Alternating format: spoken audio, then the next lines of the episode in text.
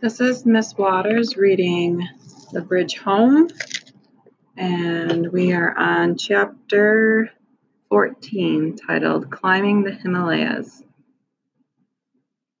You marched a few feet away from us and away from the dump and stood with your hands on your hips. Kutti stayed by your side. Sorry, Rukku, I said. We have to stay. No, Viji, you said in a reasonable tone. Go. We don't have a choice, believe me. I don't love it here. You pinched your nostrils shut. It's not the nicest place, but it's it's so we can stay together, Rukku. You cocked your head. If I don't work here and earn money, we'll have to run right back to Appa, understand? Appa hit Viji, you said slowly. Appa hit Amma. My throat felt tight. You hadn't said anything about how he'd hit you. Viji and Rukku together. You came over and patted my cheek. Rukku will make necklaces, you announced. I hugged you tight. Where is Rukku going to sit? Muthu said. My eyes darted from one mound to another, wondering what to do. But you solved the problem yourself. You found a plastic bucket to sit on under the shade of the thorny tree, about as far from the rubbish range as you could go while staying within sight. You weren't as sheltered from the sun as I'd have liked, but there was nothing we could do about that. You opened your bag and pulled out a long piece of string and knotted the end with a bead so the rest wouldn't fall off. You worked quietly, your fingers sifting through the beads, searching for another that matched. I had to start working too. What do I do? I hitched up my skirt as high as I could.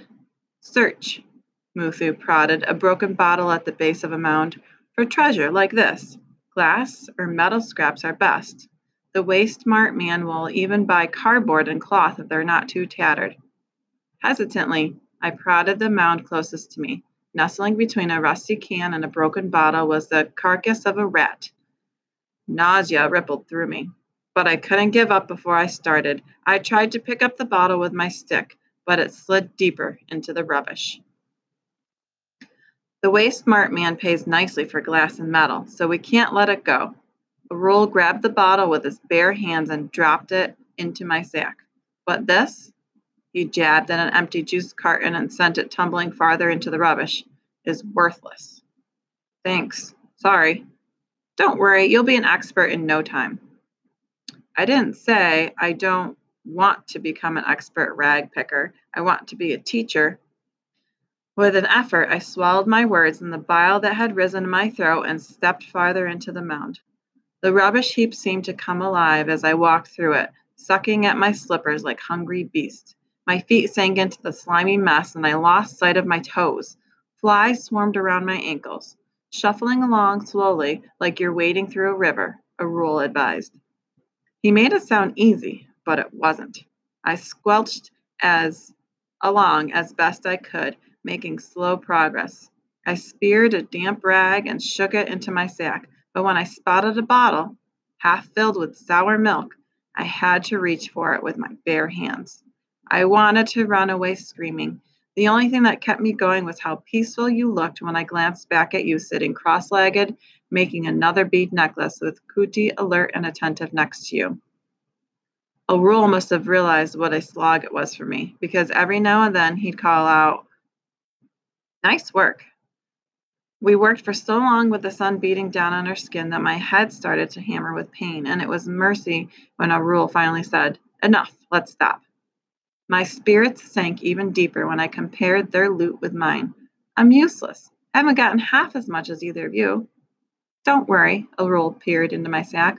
Lots of good stuff in there. We have more, but it's not worth as much. You'll see.